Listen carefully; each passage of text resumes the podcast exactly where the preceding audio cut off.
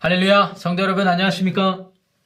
오늘도 주님의 거룩한 말씀으로 하루를 시작하고 믿음으로 승리하는 새롭고 복된 한 주간 되시기를 주님의 이름으로 축복합니다. 오늘은 신약 성경 베드로 후서 1장 1절부터 11절까지의 말씀을 보시겠습니다. 예수 그리스도의 종이며 사도인 시몬 베드로는 우리 하나님과 구주 예수 그리스도의 의를 힘입어 동일하게 보배로운 믿음을 우리와 함께 받은 자들에게 편지하노니 하나님과 우리 주 예수를 알므로 은혜와 평강이 너희에게 더욱 많을지어다. 그의 기, 신기한 능력으로 생명과 경건에 속한 모든 것을 우리에게 주셨으니 이는 자기의 영광과 덕으로서 우리를 부르신 이를 알므로 말미암음이라. 이로써 그 보배롭고 지극히 큰 약속을 우리에게 주사 이 약속으로 말미암아 너희가 정욕 때문에 세상에서 썩어질 것을 피하여 신성한 성품에 참여하는 자가 되게 하려 하셨느니라. 그러므로 너희가 더욱 힘써 너희 믿음의 덕을, 덕의 지식을, 지식의 절제를, 절제의 인내를, 인내의 경건을, 경건의 형제 우애를, 형제 우애의 사랑을 더하라. 이런 것이 너희에게 있어 합족한즉 너희로 우리 주 예수 그리스도를 알기에 게으르지 않고 열매 없는 자가 되지 않게 하려니와 이런 것이 없는 자는 맹인이라 멀리 보지 못하고 그의 옛 죄가 깨끗하게 된 것을 잊었느니라. 그러므로 형제들아 더욱 힘써 너희 부르심과 택하심을 굳게 하라. 너희가 이것을 행한즉 언제든지 실족하지 아니하리라. 이같이 하면 우리 주 곧 구주 예수 그리스도의 영원한 나라에 들어감을 넉넉히 너희에게 주시리라. 아멘. 하나님의 말씀입니다. 사랑하는 성도 여러분, 2020년 한 해를 돌아보니 우리의 소중한 많은 시간들이 마치 어, 코로나 바이러스에 송두리째 빼앗겼다라는 그런 생각을 하게 됩니다. 한 해를 돌아보면 참 많은 일들이 우리 가운데 있었습니다. 그 안에는 하나님이 베푸신 은혜가 분명히 있고 또 감사함이 있습니다. 동시에 우리 안에 많은 고민과 그런 걱정과 염려가 있었던 것을 기억하게 됩니다. 믿음의 동역자들, 많은 믿음의 동역자들부터 이런 고민을 듣게 되었어요. 올 한 해, 한 해 동안 말이죠. 목사님, 코로나 바이러스 때문에 어, 현장 예배도 못 가고 또 가정에서 이렇게 예배도 드리고 전과 같이 신앙생활을 하지 못하니까 오히려 저의 믿음의 연약함을 들여다보게 되고 또 더 나아가서 나의 믿음의 실체와 본질을 어, 더 고민하게 되었습니다. 이런 고민들입니다. 여러분들은 어떠십니까? 그 고민에 여러분들 공감하십니까? 신앙인으로서 어, 자신의 믿음에 대해서 고민하고 더 하나님과 깊은 친밀한 관계를 맺는 것은 잘못된 일이 아닙니다. 그런데 제가 말씀의 근거에서 여러분들을 도전하고 축복하기 원하는 것은 이것입니다. 어떤 상황이든지 여러분들이 하나님의 자녀된 본분을 잊지 마시고 주어진 자리에서 어, 하나님께서 맡겨주신 사명을 감당하는데 게으름이 없는 열매 맺고 복된 삶이 되시기를 축복합니다. 극심한 환란과 핍박 속에 놓여진 성도들에게 오늘 본문을 보니까 사도 베드로가 어, 펜을 다시 들어서 그들을 위로하고 또한 경고하고 그들에게 소망을 불어넣어 주고 있습니다. 어떠한 위로의 메시지였을까요? 제가 2절 말씀 읽어보겠습니다. 하나님과 우리 주 예수를 알므로 은혜와 평강이 너희에게 더욱 많을지어다. 은혜와 평강이 많게 되기를 위로하고 축복하고 있습니다. 그런데 흥미롭게도 그냥 은혜와 평강이 많아지, 많아지기를 축복하는 것이 아니라 하나님과 주 예수 그리스도를 알므로써 그것이 많아지기를 축복하고 있는 것입니다. 자, 무엇에 대한 하나님과 그리스도 주 예수님에 대한 알미라는 것, 하나님과 예수님에 대한 지식에 대한 것이라는 것인데 무엇에 대한 알미며 지식일까요? 그것은 하나님의 구원의 능력에 관한 것입니다. 하나님께서 우리 모든 믿는 자들을 어떻게 구원하셨습니까? 죽음과 사망 가운데 놓여진 우리 모두를 예수 그리스도를 통하여서 살리신 것 아니겠습니까? 한마디로 생명을 주셨던 죽음에서 생명을 불어 넣어 주셨던 하나님의 구원의 능력이었습니다. 그런데 이 하나님의 생명이 그냥 일회성에 그치는 것이 아니죠. 영원한 하나님 생명의 나라로 인도해 주시는 그 생명이었습니다. 그런데 더 놀라운 사실은 우리가 이 땅을 살면서 그 생명을 간직한 하나님의 자녀로서 거룩하고 하나님의 자녀로서의 삶을 살게 하는 구원의 능력이 되기도 한다라는 사실입니다. 3절 말씀 상반절을 제가 읽어보겠습니다. 그의 신기한 능력으로 생명과 경건에 속한 모든 것을 우리에게 주셨으니. 이 같은 신기한 구원의 능력이 어떻게 이루어졌을까요? 말씀드렸다시피 예수 그리스도의 대속의 희생을 통해서 이루어진 것입니다. 우리 예수 그리스도께서는 누구십니까? 우리 예수님은 누구십니까? 우리 예수님은 하나님과 동등된 본체셨으나 인간의 몸으로 성육신하셔서 이 땅에 사시면서 완전하게 순종한 순종하는 하나님의 자녀로서의 본을 보여주셨던 분입니다. 그리고 마지막 끝날에 십자가에서 죽기까지 순종하심으로써 모든 우리들 포함한 모든 하나님의 자녀들을 구속하는 능력을 베푸신 것 아니겠습니까? 그래서 3절 하반절 보면 이는 자기의 영광과 덕으로서 우리를 부르신 이를 알므로 말미암음이라 라고 얘기하는 것입니다. 여기서 영광과 덕에 대한 이해가 필요합니다. 무엇보다도 덕에 대해서 집중해 보겠습니다. 이 덕이라는 표현은 여러분 영어 성경을 찾아보시면 모든 영어 성경이 excellence라고 그렇게 번역했을 것입니다.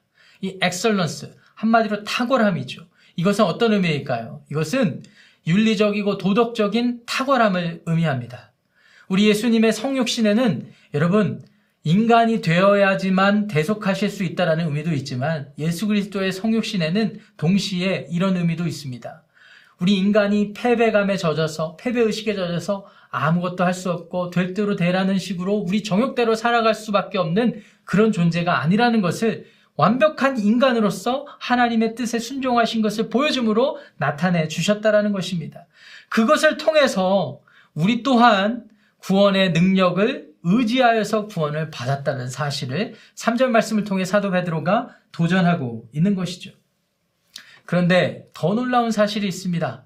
이와 같은 구원의 능력이 베풀어져서 구원이 성취된 과정, 과정을 보면 이 모든 것이 다 하나님의 약속으로 성취됐다는 사실입니다. 4절 상반절 한번 보시겠습니다. 이로써 그 보배롭고 지극히 큰 약속을 우리에게 주사. 이 약속은 어떤 약속일까요? 하나님의 구원에 관한 약속일 것입니다. 하나님께서는 타락한 하나님의 형상을 닮은 우리들을 그대로 두지 않으시고 구원하시기로 작정하셨습니다. 그리고 계획을 세우셨습니다. 그 계획은 자신의 독생자 예수 그리스도의 성육신과 십자가의 대속 사건을 통하여서 성취되었습니다. 그리고 예수님은 부활하시고 승천하신 후에 성령님을 보내주셨습니다. 성령님이 강림하셔서 이제부터는 우리 가운데 내주하심으로 예수 그리스도를 받아들일 뿐만 아니라 예수 그리스도와 동행하는 삶을 살아낼 수 있도록 영원한 하나님 나라에 이르기까지 그 삶을 살아갈 수 있도록 지혜와 능력을 주셨, 주시겠다라는 그 약속이 모든 약속이 성취되었습니다. 그 결과로 어떤 일이 일어나, 일어나게 된 것일까요? 4절 하반절입니다. 이 약속으로 말미암아 너희가 정욕 때문에 세상에서 썩어질 것을 피하여 신성한 성품에 참여하는 자가 되게 하려 하셨느니라. 한마디로 그리스도의 성품에 참여하는 놀라운 결과를 나타내 주셨다라는 것입니다. 이 얼마나 놀라운 일입니까? 아, 하나님께서는 우리 가운데 구원을 허락하셨고 영생을 허락하셨는데 이 땅에 사는 우리에게도 상황에 환경에 어떤 조건에도 상관없이 우리로 하여금 하나님의 자녀라는 사실과 하나님의 자녀로서 살아갈 수 있는 지혜와 능력을 허락해 주셨다라는 것입니다. 오늘 여러분들의 삶의 모습은 어떠합니까? 이 신성한 그리스도의 성품에 참여한 자로서 하나님께서 내게 베푸신 구원의 능력이 드러나고 나타나는 삶을 살고 계십니까? 부족하시다면 오늘 사도 베드로의 강력한 도전의 메시지에 귀 기울이시고 하나의 음성에 순종하시기를 바랍니다. 5절부터 7절까지 보면 그래서 사도 베드로가 우리에게 도전하고 있는 것입니다. 너희가 더욱 힘써 믿음의 덕을 덕의 지식을 지식의 절제를 절제의 인내를 인내의 경건을 경건의 형제 우애를 형제 우애의 사랑을 더하라고 말이죠. 우리의 믿음 위에 그리스도를 닮은 거룩한 성품들 영적인 지식부터 시작해서 윤리적으로 하나님의 선함을 쫓는 탁월함과 여러 가지 것들이 포함되어야 된다는 것입니다. 나의 신앙생활에만 그치는 것이 아니죠. 형제를 사랑하고 이웃을 사랑하는 그 모든 것이 담겨져서 나타나기를 도전하고 있는 것입니다. 여러분, 하나님께서는 우리에게 이와 같은 열매 맺는 삶을 요구하고 계십니다. 여러분들의 삶의 자리가, 여러분의 삶의 모습이 여러 가지 상황 때문에 또는 여러분들의 게으름 때문에 이러한 모습을 담고 있지 못하다면 오늘 여러분들 가운데 내주하시는 성령님의 지혜와 능력을 쫓아 여러분들의 의지를 가지고 순종하시고 이와 같은 삶을 살아내시기를 주님의 이름으로 축복합니다. 결과적으로 사도 베드로는 이렇게 결론을 맺고 있는데요. 10절 말씀 보십시오. 그러므로 형제들아 더욱 힘써 너희가 부르심과 택하심을 굳게 하라. 한마디로 우리를 부르신 사명의 자리와 또 우리가 하나님의 택한 하나님의 자녀라는 사실을 잊지 말고 그것을 굳게 하며 살아가라고 도전하고 있는 것입니다. 그렇게 하면 우리가 흔들리지 않을 뿐더러 극심한 환란과 핍박이 찾아온다 하더라도 우리가 오늘 처한 코로나 상황, 팬데믹 상황이라 할지라도 흔들림 없이 살아갈 수 있다고 도전하고 있고 그리고 11절 말씀 보시면 우리 주 곧 구주 예수 그리스도의 영원한 나라에 들어감을 넉넉히 너에게 주시리라 고 약속하고 계십니다. 여기서 11절 말씀 오해하시면 안 되겠습니다. 우리가 이렇게 덕의 지식을, 지식의 절제를, 이런 윤리적인 여러 가지 성품의 모습들을 노력하고 실천하면 우리가 그 노력으로 인해서 하나님 나라에 간다는 말이 아닙니다. 여기 영원한 나라에 들어감을 넉넉히 우리에게 주신다라는 이 표현은 사도 베드로 당시에 로마 황제나 로마 대장군들이 전쟁의 승리에서 개선할 때 그들의 당당한 모습을 묘사하는 비유적인 표현인 것입니다. 한마디로 영광스러운 그날에 우리가 열렬한 주님의 환영을 받게 될 것이라는 축복의 메시지인 것임과 동시에 도전이 되는 것이죠. 사랑하는 성도 여러분, 아까 서론에서 말씀드렸다시피 팬데믹 상황이 장기화되고 이렇게 2020년이 끝나게 되는 이 마당에 우리 스스로의 믿음을 점검해 보기를 원합니다. 우리가 어, 이제 새해를 곧 맞이하게 되는데요. 아, 한 가지만은 강조드리고 싶습니다. 한 해 내내 이 팬데믹에 우리가 지치고 힘들 수 있는데 어, 이런 상황이 장기화된다 하더라도 그것으로 인하여서 우리의 믿음이 흔들리는 일이 있어서는 안 되겠습니다. 무엇보다도 어, 패배 의식에 어, 사로잡혀서 사로잡혀 있어서는 안 되겠습니다. 아, 내 신앙이 이렇게 되는구나. 우리가 사는 세상이 이렇구나. 이렇게 될 수밖에 없는 거구나. 이런 식의 패배의식은 하나님께서 원하시는 모습이 아니실 것입니다. 성도 여러분, 여러분들이 어떻게 하나님의 자녀가 되었고, 하나님의 그 구원의 능력이 우리의 삶을 어떻게 변화시켰는지를 기억하시기를 바랍니다. 그리고 패배감에 머물러 있기보다는 오늘 여러분들의 삶의 그 자리에서 성령 하나님을 의지하여서 믿음으로 승리하시기를 주님의 이름으로 강력히 도전합니다. 우리의 힘으로 될 수 없습니다. 그렇기 때문에 성령 하나님의 도우심을 간구하신, 간구하는 것입니다. 동시에 우리 또한 그 성령님의 인도하심을 구하는 마음으로 순종하고 또 하나님의 그 모든 하나님의 그리스도의 성품에 우리가 참여하는 삶의 모습이 있어야 될 줄로 믿습니다. 상황을 견디시고 이겨내시고 성령님과 동행하시는 여러분들의 삶이 되시기를 간곡히 부탁드리며 축복합니다. 오늘 하나님 말씀을 기억하면서 함께 기도하길 원하는데요. 어, 몇 가지 기도 제목을 놓고 함께 기도하기 원합니다. 먼저는 어, 오늘 한 해 우리 하나님의 말씀으로 살아가자고 서로 도전하고 이렇게 해왔는데 어, 우리가 하나님의 말씀의 말씀의 주인 되신 우리 예수 그리스도 그 예수 그리스도를 우리 삶의 주인 삼아 살아갈 수 있는 그 믿음이 있게 해달라고 우리 스스로 하나님과의 관계를 돌아보시는 그런 기도를 하시고요. 두 번째는 오늘 말씀을 생각하면서 어, 패배의식 또 그 패배감 때문에 절망을 느끼는 것이 아니라 아 우리 안에 구원의 능력이 있구나.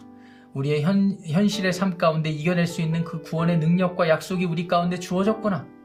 이것을 놓고 어, 그것을 기억하고 하나님 앞에 도움을 간구하는 기도를 드리겠습니다. 그리고 마지막으로 우리 교우들 중에 코로나에 확진된 교우들 그 가족들을 위해서 중보하시겠습니다. 그들의 처한 상황 속에서 어, 절망하고 슬퍼하는 것보다 하나님의 위로를 얻게 해달라고 또 믿음으로 승리하게 해달라고 소망을 갖게 해달라고 그들을 중보하고 제가 기도함으로 오늘 하루를 시작하겠습니다. 기도하겠습니다.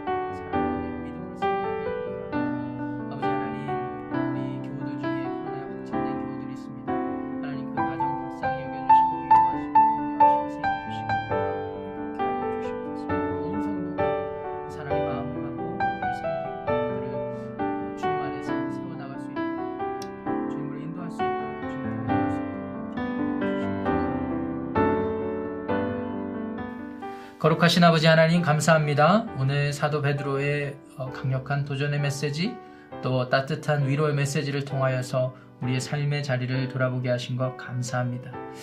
우리에게 주어진 구원이 하나님의 그 구원의 능력과 그것이 약속된 바가 성취된 것을 통하여서 우리에게 주어졌다는 사실을 기억하고 우리가 현실에 매- 머물러 있는 것이 아니라 패배 의식 속에 머물러 있는 것이 아니라 구원의 능력을 기억하며 믿음으로 승리하고 성령 하나님의 인도하심을 의지하며 나아갈 수 있는 우리 모든 지구촌 교회에 속한 교우들 되게 하여 주옵소서.